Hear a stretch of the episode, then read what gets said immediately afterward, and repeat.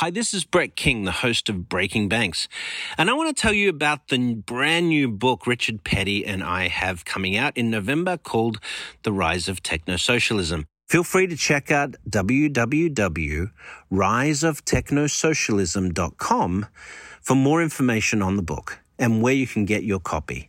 I'd be very grateful for your support and consideration of this new book, The Rise of Techno Socialism.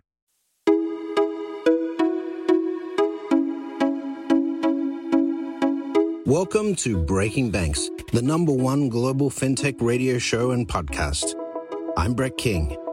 And I'm Jason Henrichs. Every week since 2013, we explore the personalities, startups, innovators, and industry players driving disruption in financial services.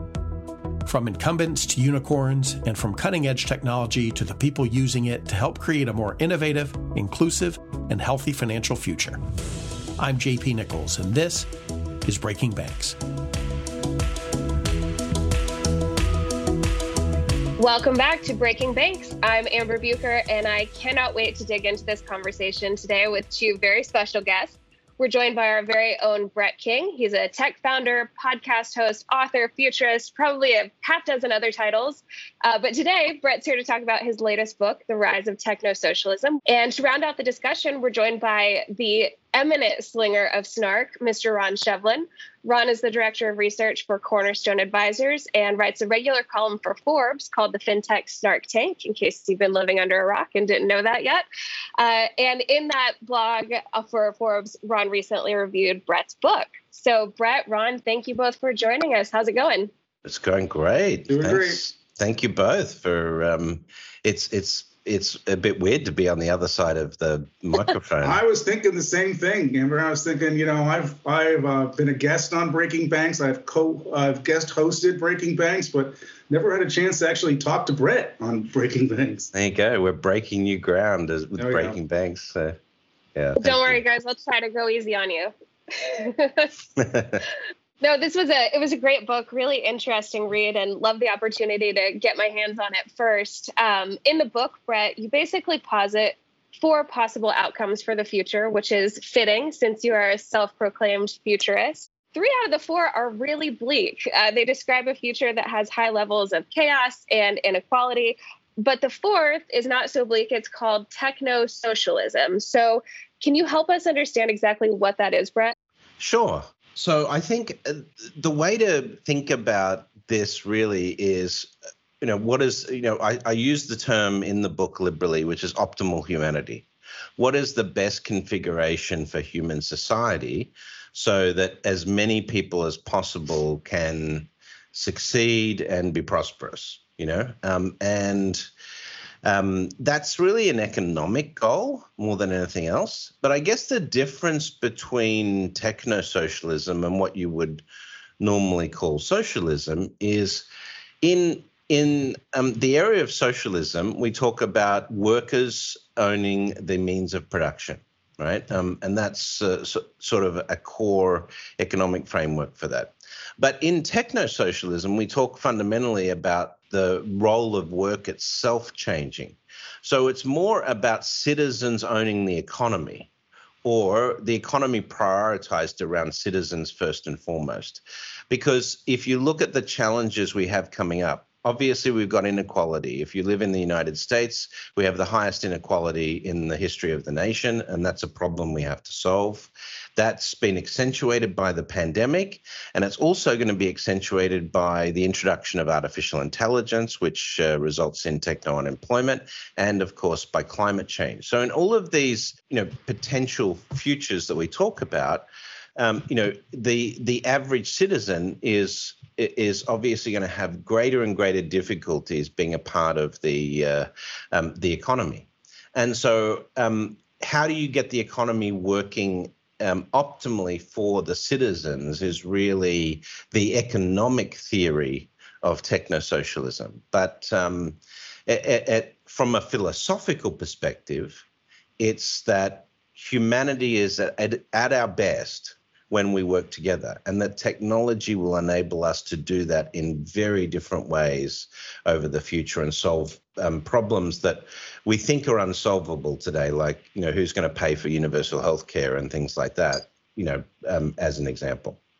So, Brett, let me just jump in and, and, and ask to clarify because, first of all, let me tell you, I've read all your books, I think except for one, the bank, the branch one or whatever. But Bank 2.0, 3.0, 4.0, augmented, love them all. And I think this is your really your most important book book to date, um, for sure. But I'll be honest, I, I wrestled a bit with coming away with getting a clear view of what techno socialism was and as I kind of grapple with that and listen to your explanation, can't help but wonder are you referring to like techno governance? Um, because, you know, obviously the socialist word either, you know, yeah, know, appeals to some people or doesn't. I get your definition, but it seems to me like what you're advocating for is the role of technology in, in governing. And I don't mean that in a, in a negative sense, but in a positive right. sense. Look, that, that's definitely part of it. Um, I mean, you know, Ron, you know, we we talked about this book probably two years ago as I was writing this, and the t- the name, you know, was a cause for concern for for many of the people I spoke to. They said it's going to be divisive. It's going to be it's going to you know uh, certain um, you know people are just going to right away see that title and um, you know and and be pushed away from it.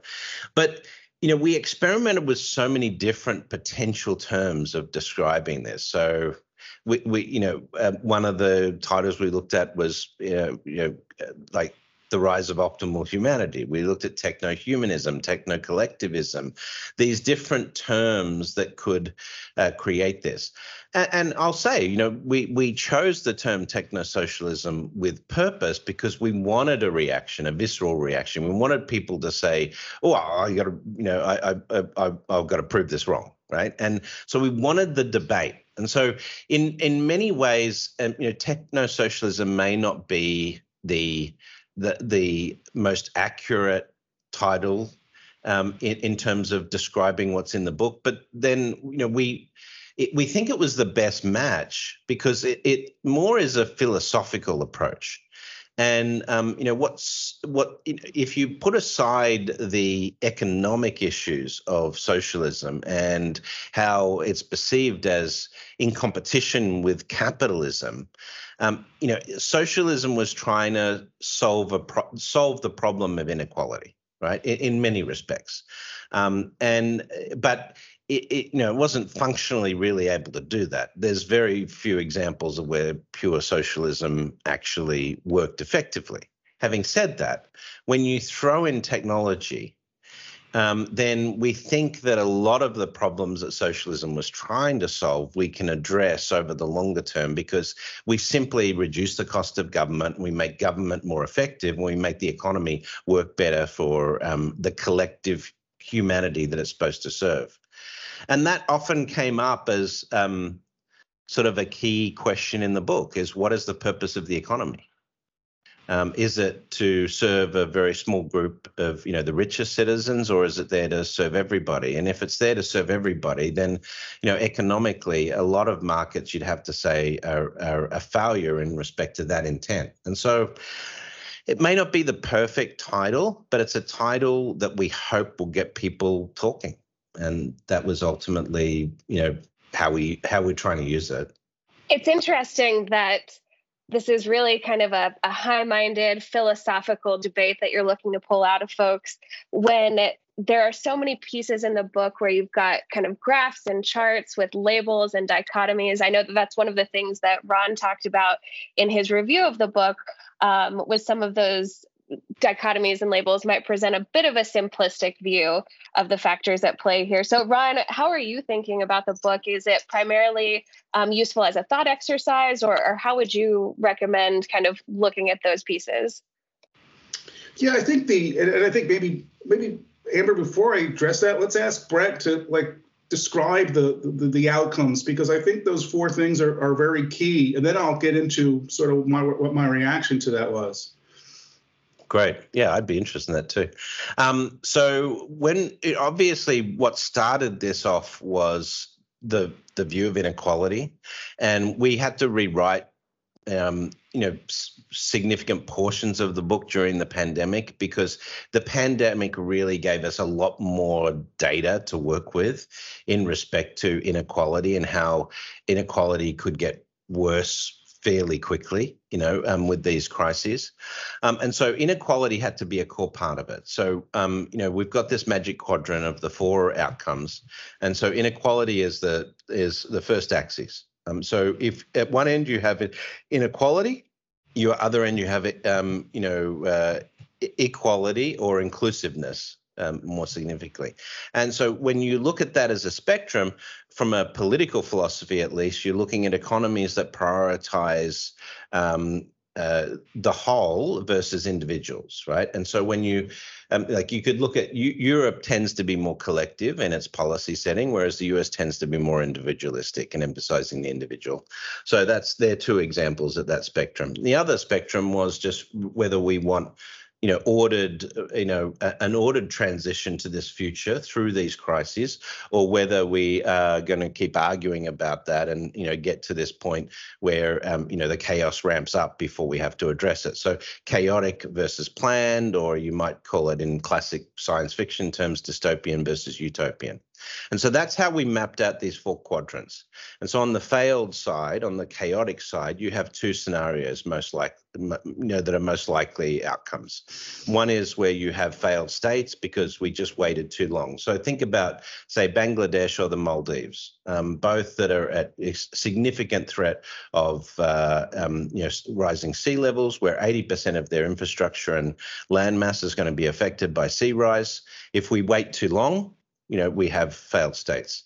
Then we have uh, rejection of technology, primarily around artificial intelligence, because of its displacement of um, humans from the workforce, and so and rejection of science more broadly, which we, you know, it, it sounds a little far fetched, but we, you know, we see with the anti-vaxxer movement and things like that uh, in in sort of broad distrust of science and technology.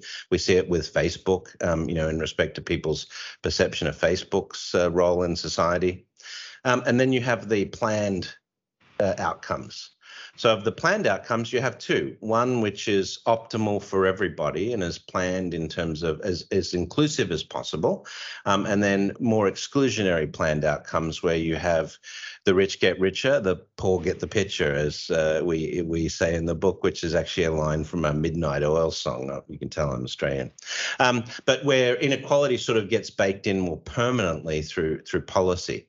So we saw those as the four possible outcomes. Now, there were a couple of others that um, we could have put if we configured that graph a slightly different way.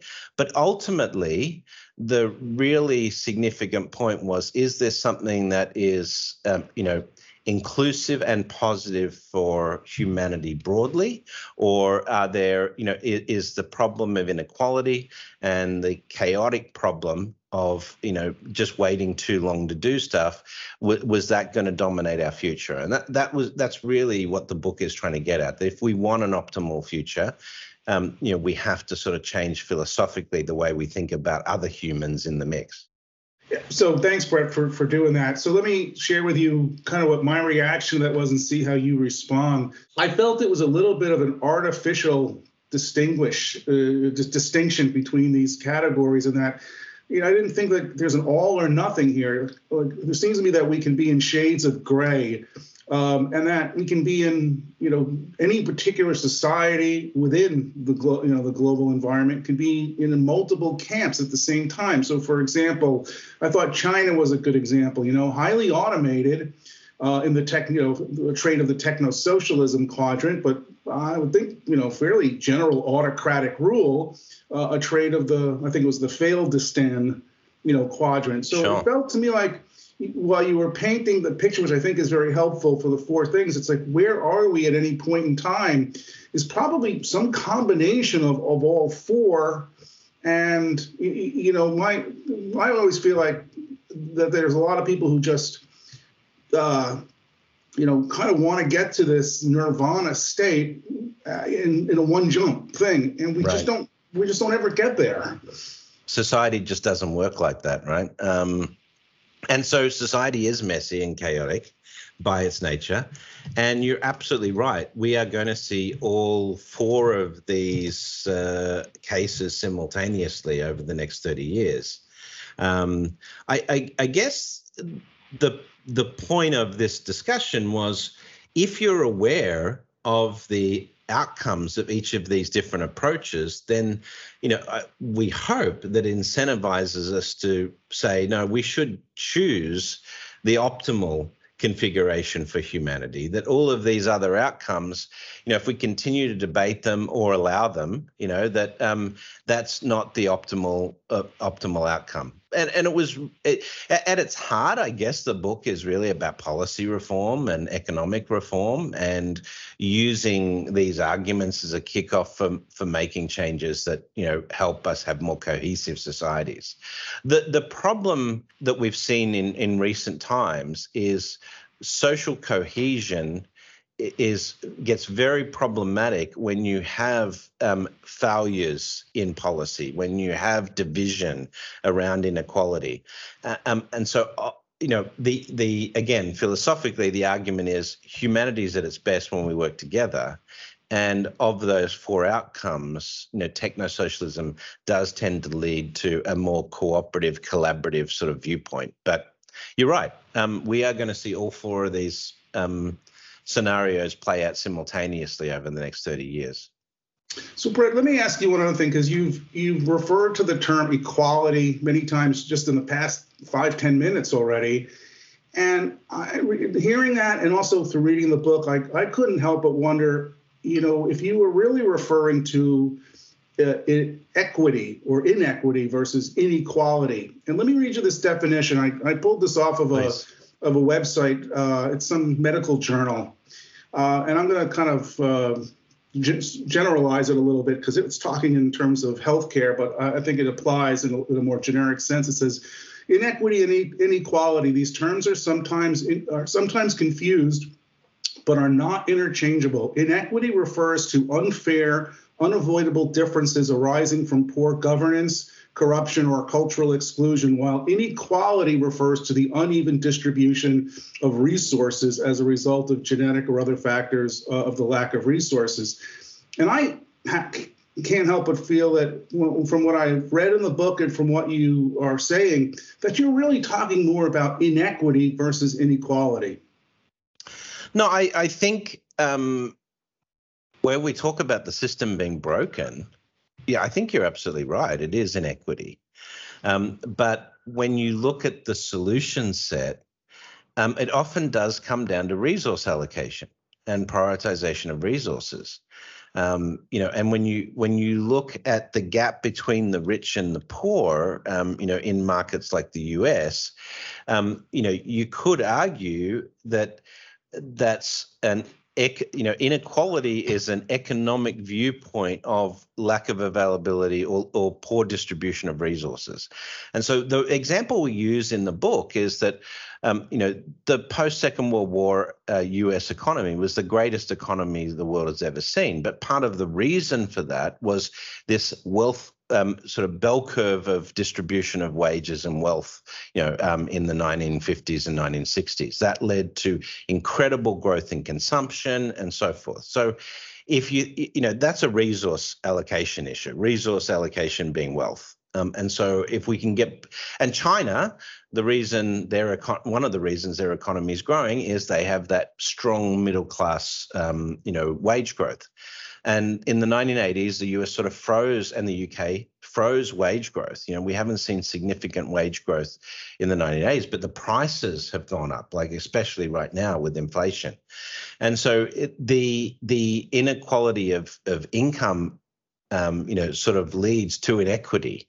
Um, so I think the two are very closely linked. I don't think they're um, mutually exclusive in, in that respect. But we attack the resource allocation problem you know using technology to reduce the cost of resource allocation or make resource allocation more efficient so that we get um, more of that bell curve distribution again rather than um, you know what we have today so in pure economic terms um, you know the the more evenly wealth uh, is distributed um, the more uh, the the more healthy an economy is and the more prosperous it is for everyone, right? That that that's the the core argument. So this kind of goes to one of the discussions in the book was talking about how technology will make resource allocation more efficient, make the government more efficient, and therefore uh, folks will not try to. I, I, folks may not try to push back against that if we're getting to this more equitable and equal outcome. But I'd like to push back against that a little bit because you also talked about Will Durant, who is a great historian, who notes that every time we become closer to a diamond shape right. Uh, economic model, diamond shape meaning that there's a large middle class and very small lower class and very small kind of ruling wealth class.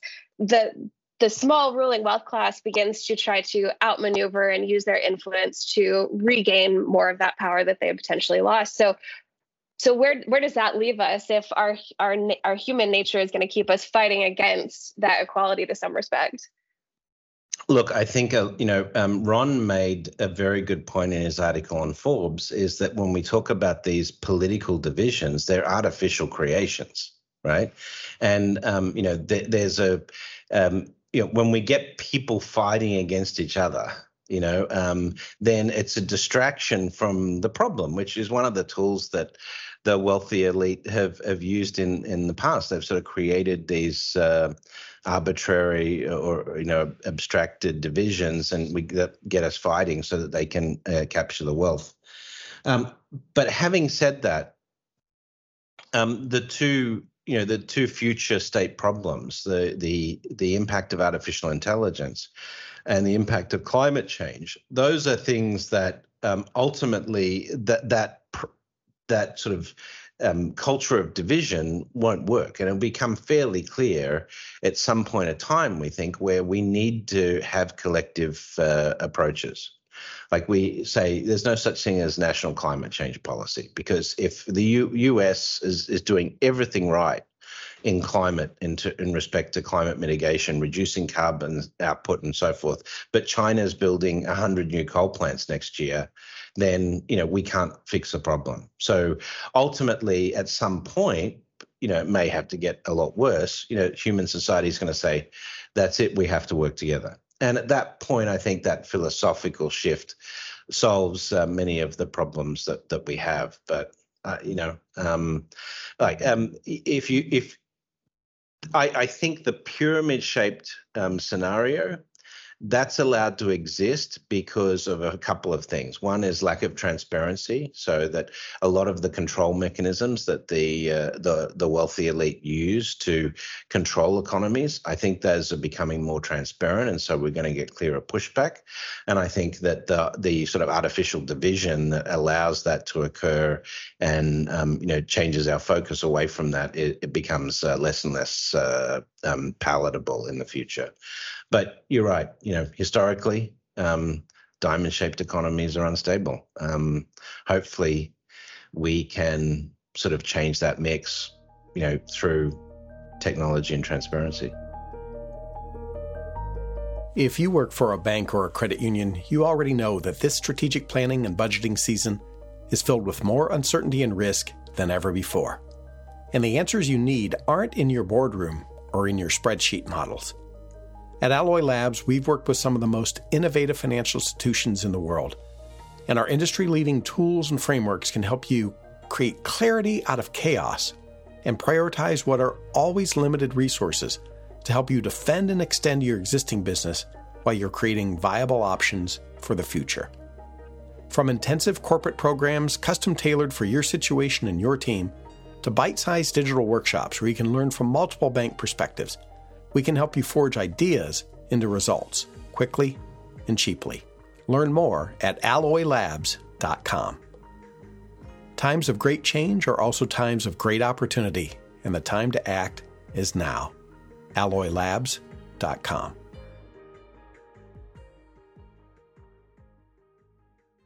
So, is it your argument then, Brett, that we are on the precipice of changing essentially the course of history. If that's if those diamond shaped economies haven't worked up to this point what kind of tipping point what kind of inflection point are we at now that makes this time different? Well you know it, it, the ai thing and the role of work is sort of really core here because if you think about the last 300 years with capitalism, Adam Smith, wealth of nations, supply and demand, the assumption always is that a, a, a, a highly functioning society will provide 100% or full employment. Um, and so the you know the whole basis of economic theory and supply and demand, you know, there's debates around what full employment means and how that affects society. You know, Friedman had a very different view of that to Adam Smith, for example. Um, you know, and Thomas Piketty has a very different view from Friedman. But it's it's that how effectively does that pr- production mechanism in society work to ensure everyone has a living wage and can uh, survive. Um, but artificial intelligence is designed to take humans out of the labor market. Um, now, in the medium term, that's going to require lots of skill set changes. So, people involved in human human sort of process oriented jobs, you know, factory workers and things like that. Let's say they're all automated out by technology. So the argument will be, um, you know, well, you know, we need to train them for the jobs that AI will create. But ultimately, the goal of AI is to eliminate human labor from the economy. So at some point in time, supply and demand no longer equates to, um, you know, more jobs. It equates to less and less jobs. And that's a fundamental problem for the philosophy around human society. If you don't work, you don't get paid, you don't survive, right? Um, and and yet, if you, that we come to a point where you just can't work, there's not enough jobs for humans for you to work anymore.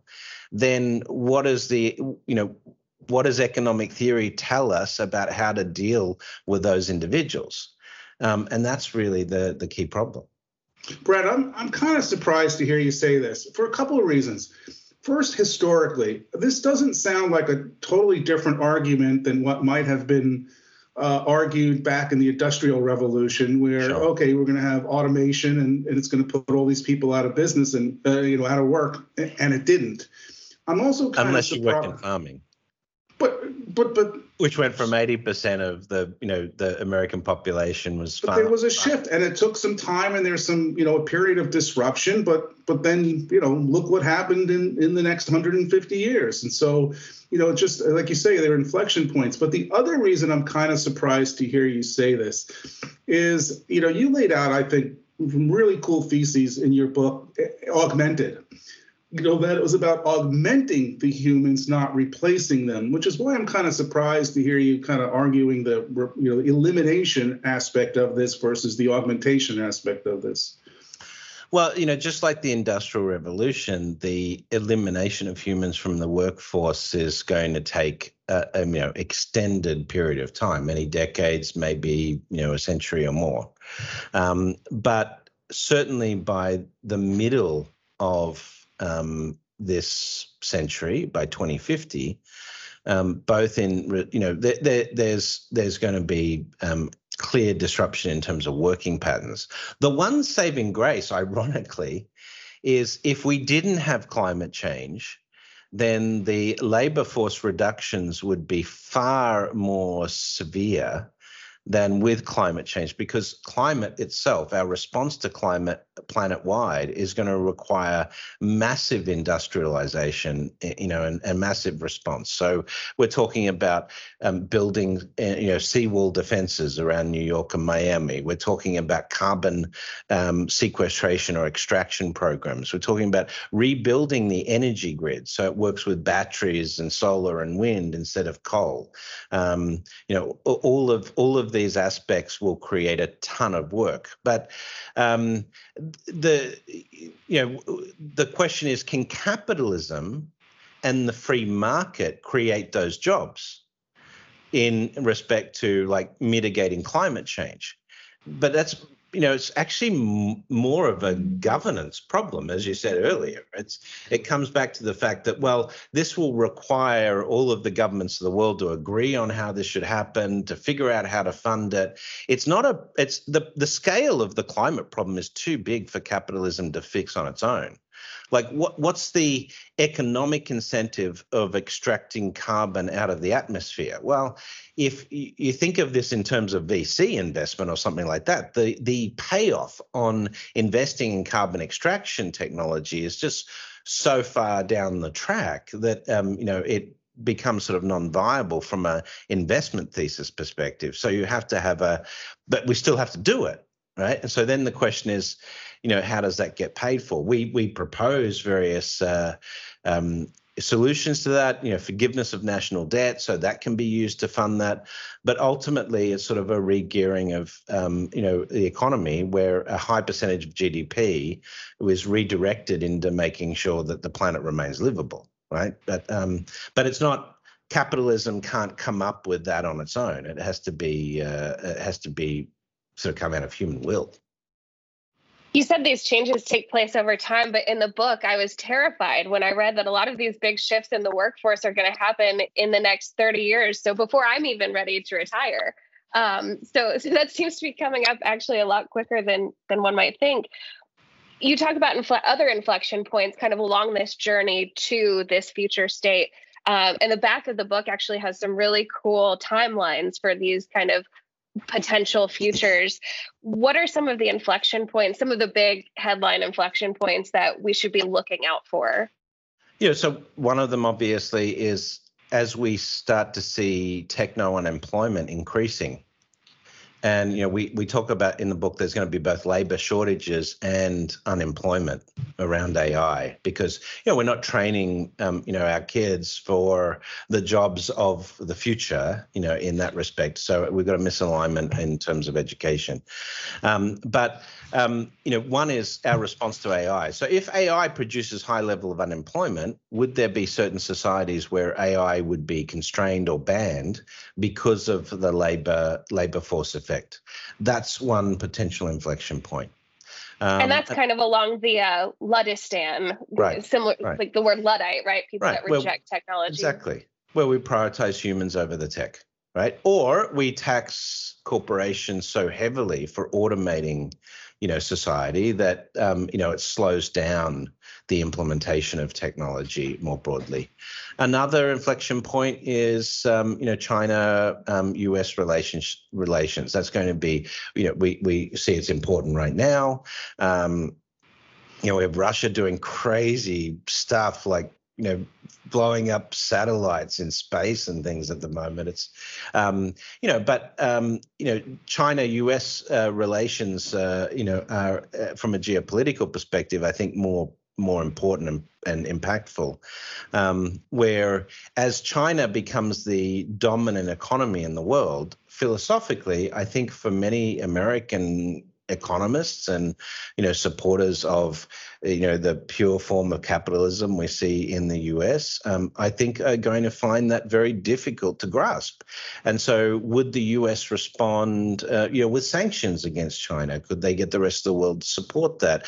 Would there be a military action to sort of try and hold China at bay economically? Um, you know, these are very concerning, um, you know, potential scenarios, but are not unbelievable. Um, and so the China-U.S. relationship and where that goes is is one of those inflection points. Um, as is um, you know as uh, techno unemployment starts to hit, and we see more of a need for a social safety net, universal basic income primarily.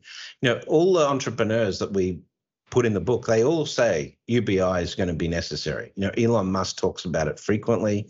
Um, you know, Bill Gates has talked about it. He's talked about taxing robots as a way to pay for UBI. Um, you know, uh, Bezos talks about it. So these entrepreneurs, I think they're trying to automate the economy. They can see the need for UBI, but there could be, for example, in the US, broad rejection of that as a scenario. Um, and what what pressure would that put on social cohesion? Well, when you've got very high unemployment rates, particularly youth unemployment, because the education mismatch, you know, that's going to result in social unrest. So it was sort of like that's one of those binary choices again. Is like you either have UBI or you have social unrest.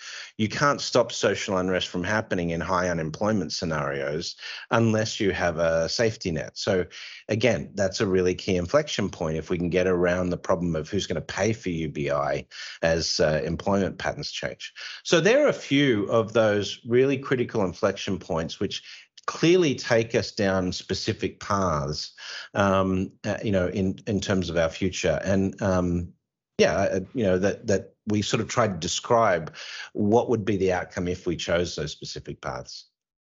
You talked about AI and the ultimate purpose of AI essentially being to take us out of the workforce. A similar kind of theme that you talked about in the book was the world of crypto, blockchain, and DeFi, which arguably the role of those mechanisms is to take banks and other financial intermediaries out of the equation when it comes to the financial system.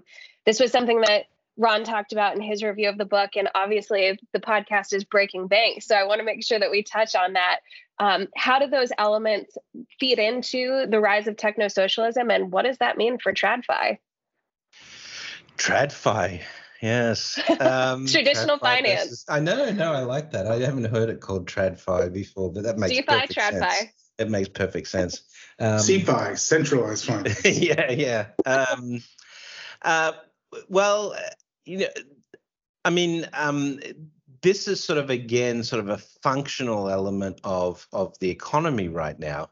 But one of the key things that sort of emerges particularly in societies where you have things like universal basic income is you'll have different prioritization right? When people don't have to um, work to put food on the table, if you take that constraint away from them, then people can pursue much more sort of collective passion projects and things like that. So I think we'll see a lot of people aligning, for example, around choosing platforms, um, choosing communities where um, cryptocurrencies that are, you know, very focused on low low carbon output or very focused on fixing um, some of the ecological problems produced by climate change or you know, providing solutions in that respect, where they may choose new types of currencies or new types of um, you know investment and um, you know, deployment of their financial resources that fit more with their um, view of the world, their worldview.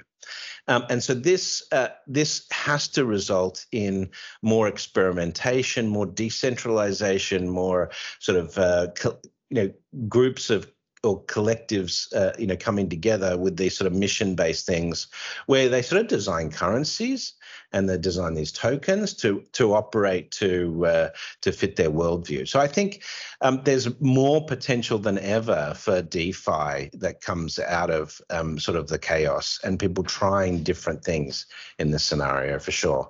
Um, in terms of the banks, uh, banks are going to have to change banks are going to have to become good corporate citizens. Um, we see protests happening in the UK right now against Barclays and HSBC because of their fossil fuel position. We see the same, um, you know, we see Goldman Sachs saying we're still going to do fossil fuels in recent times in the US. I, I think every corporation is going to be judged by different measures just than the stock market returns or their share price or their profits. I think they're going to be assessed by whether they're good corporate citizens, and I think there's going to be a lot of transparency around that. And I think people will choose to move away from TradFi where they don't change their behavior to be, you know, better corporate citizens.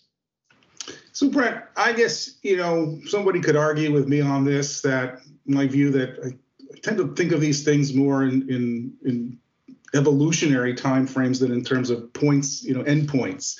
You know, you look at the, the past 40, 50 years in the US from a political perspective, and we go back and forth between, you know, Democrats and Republicans and from, you know, conservative to liberal, and, you know, goes kind of back and forth as we kind of meander along. So, what's post mm. um, techno socialism? What comes after yeah. that? Well, really interesting. Well, you know, um, the big change in government um, and governance, in in particular, um, you know, at a at a national and local level, is one about um, you know making sure that the money that the government has is optimally um, you know allocated from a resource allocation perspective. So we actually think that representative government will disappear right? In terms of um, individual members of parliament or individual members of the Senate and, and Congress making a decision on which laws will be put into place or how the budget will be allocated. That increasingly that just becomes algorithm based or highly automated and the consensus building around policy um, you know has the potential to become real time and and um, you know uh, we, we argue for a consensus based mechanism around governance in the book that's quite radically different from today. Um, you know uh, where if you're looking at specific laws that you have to have domain expertise in those areas you know et cetera. So you know we use the example of virtual Taiwan and you know the stateship uh, analogy from um, you know Socrates and, and things like that. So ultimately, government becomes just a mechanism of administration over the tools that we use for resource allocation rather than the sort of voting mechanisms that we have today. It tends to function much more in in real time, you know. Um, so um, that that's from a governance perspective at a local level. At a global level, um, certain things make sense to be global governance. So, um, you know, things like regulation of artificial intelligence, regulation around gene therapy, um, regulation of uh, augmenting humans, transhumanism. You know, the you know ethics around having um, cyber implants and and these sorts of things. Um, you know, um, you know. I, so I think we're going to end up with more sensible sort of global regulations around that, with some um, consensus-based mechanisms across national boundaries. But that's purely because you know, like just think about AI. Today we're using Chinese AI all the time. If you if you use TikTok as an app, you're using Chinese AI. Anyone that's using Facebook is using American AI, you know, uh, around the world. And we've seen, you know, Facebook's AI has produced some pretty drastic effects, right, in in certain countries. Um, and so ultimately, um, you know, AI, it doesn't make sense to just regulate AI at a local level. Uh, um, you know, it doesn't make sense to regulate carbon output at a local level. You know, it needs to be done, um, you know, across the globe. So that that's the sort of post techno socialism governance that that comes about. I'm not saying a global government, but we are saying global governance, right. um, which is a more efficient. It will be a more efficient mechanism. So basically, government becomes a DAO, a decentralized yeah, autonomous organization. Yes, absolutely, absolutely. Yes, you know, uh, I got another question for you, Brett. But before I, I do that, I, I, just I imagine most people listening to this are listening to the podcast and don't see the video. And what most people are missing is that in this discussion of techno socialism, people are not seeing that Amber is drinking her coffee from a Feel the Bern mug. Feel the Bern. The Bernie Sanders Feel the Bern. Boy, you really got into it today, didn't you? you into the spirit. I, huh? I paid you know, I paid eight whole dollars for that mug. I show it off every chance I get. well, you uh, know, Amber also suggests I send the book to Bernie, so that's probably a good idea. Actually. Yeah, oh, yeah that's a great. No, we got to get him on the line for sure. See what he thinks of all this.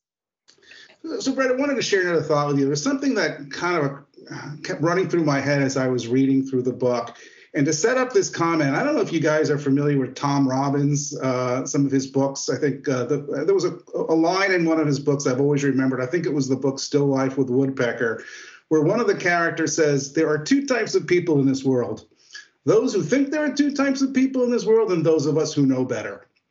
And the reason that that came to mind is because there was a study that I read from a few years ago, which said people were either technology optimists or technology pessimists. And Brett, I've known you for more than 10 years now. I've read a lot of what you've written. Yeah, I've talked to you a lot. You are a technology optimist. I'm not a technology pessimist. Those are the the Luddistans and so forth. I mean, I tend, but there's you're you're a techno skeptic. I'm a techno I'm a techno realist. I'm right. I'm, I'm a uh, you know, but forget what I am. My my view from reading the book, what kept hitting me was that you have this technology optimist view. Yeah. But there are so many non-technology optimists, whether they're skeptics or pessimists, and how how do they over how do you overcome this this this, this distinction in human nature?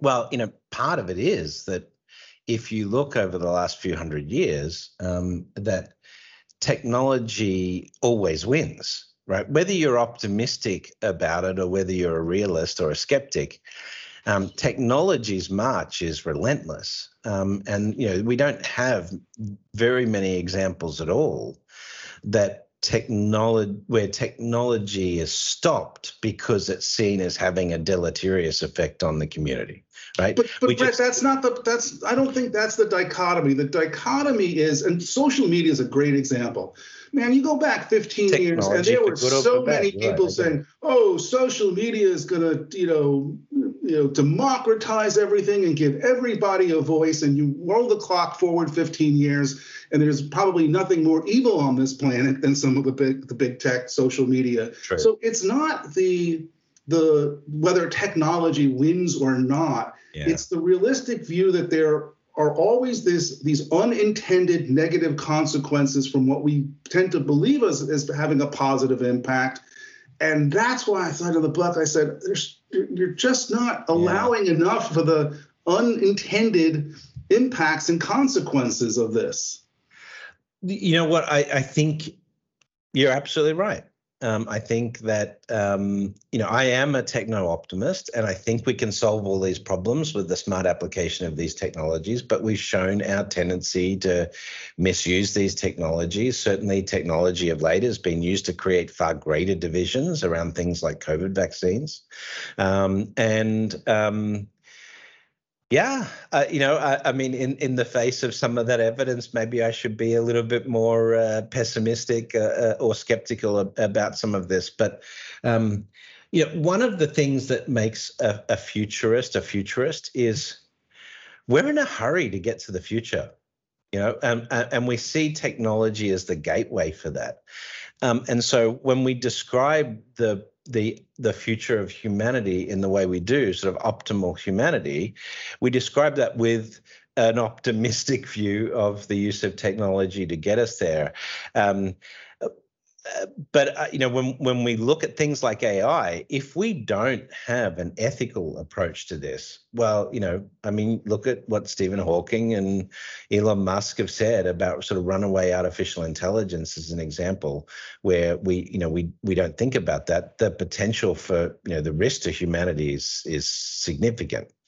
Um, and so I think you know I think we're going to have to get better at sort of managing that for sure but yeah, overall, I'm I'm pretty optimistic. I know we got to wrap it up, but um, yeah, overall, I think ultimately it um, you know technology can be used for the good of all rather than just a select few, and that's uh, I think that's going to become increasingly necessary.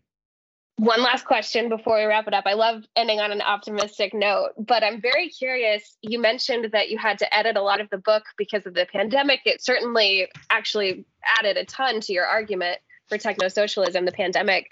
I'm very curious what you edited out of the final version of the book. So I'll just give you an example. You know, when the book started, um, we described the issue of homelessness in, you know, we talked about Skid Row in LA, um, the fact that the Black Plague was coming back because of the uh, um, the the the rats in Skid Row. We talked about the cage homes in Hong Kong and things like this, and we were describing sort of some of the social problems created by inequality.